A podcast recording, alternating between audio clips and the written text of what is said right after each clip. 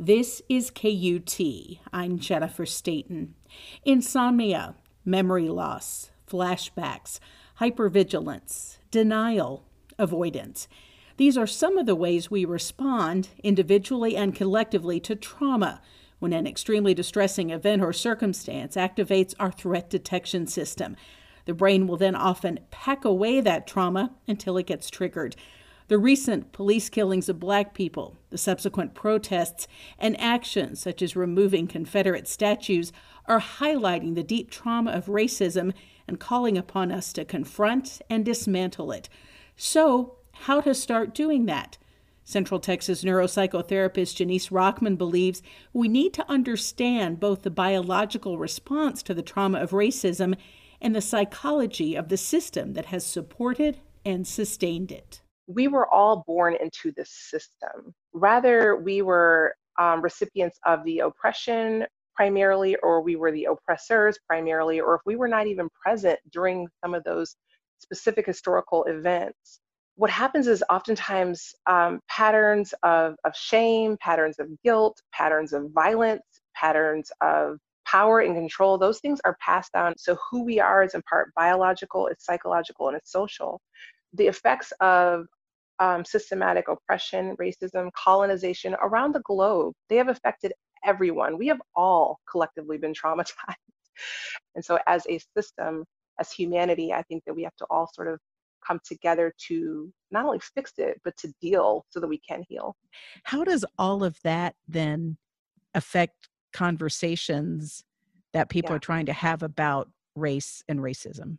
Instead of trying to curate or micromanage other people's experience or, or just going completely silent because silence can be harmful and re-abusive as well it's okay to actually sit down and have a dialogue and to actually listen and to speak to understand not to be understood.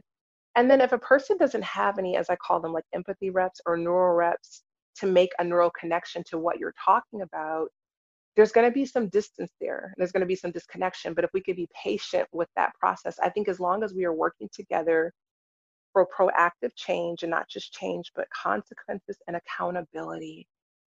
And then also to re examine, because I've heard so many people, Jennifer, say the system isn't working. I think we need to re examine the fairy tale that we have in our minds of how the system was set up and really be able to acknowledge that it was not set up to be uh, shared, fair, or equal for all parties involved at that time. However, it doesn't mean that we have to keep operating from that same foundation. We could acknowledge that maybe it is working because it was it was set up to be unfair. However, how do we now reestablish and redefine what that looks like? When you're in your trauma brain, you're talking about highly inflammatory and sensitive content. Your natural innate organic responses is is going to want to be defensive, but also to be illogical. So give yourself some time to breathe, to listen to what the other person is saying. If you have to write a couple things down on a sticky note to keep yourself grounded in the moment, and try and tackle one point at a time. Because if you just throw the whole thing at one person back and forth, then no one's being heard.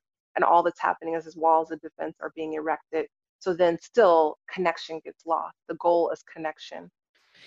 The description of our country is sort of a a family system, if you will. Yeah.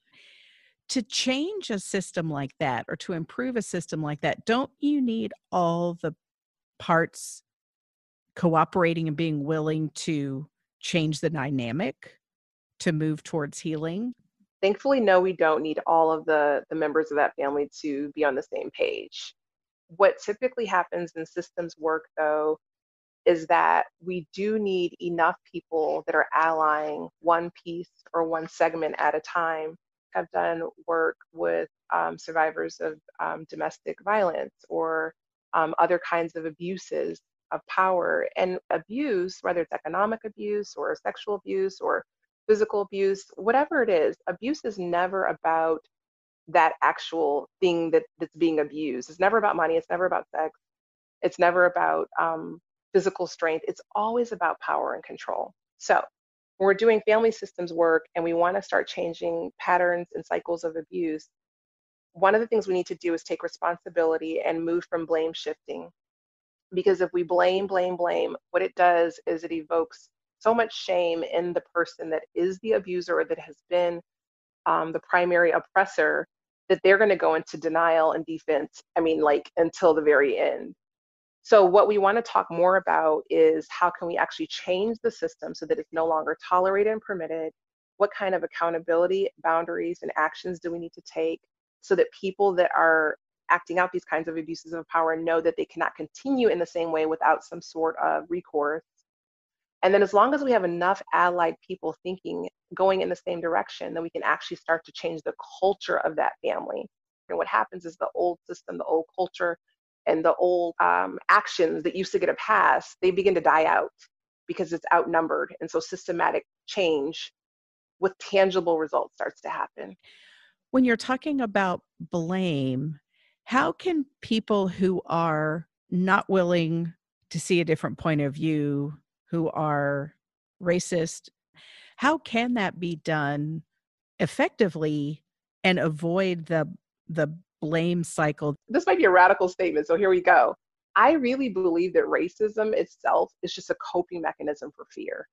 Because I believe at the root of everything we do in life, every action, every reaction, every response is either fear or love. And it's a fear of loss of power and control.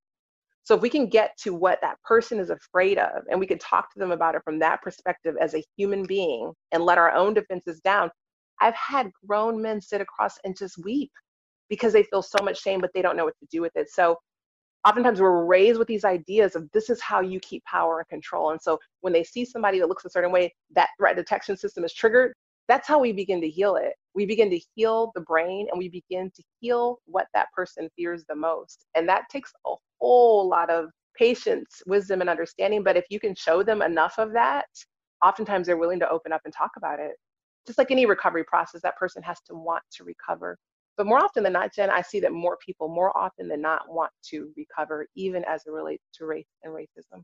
Janice Rockman is a neuropsychotherapist in private practice here in Central Texas. Janice, thank you for your time and discussion today. Thank you, Jennifer.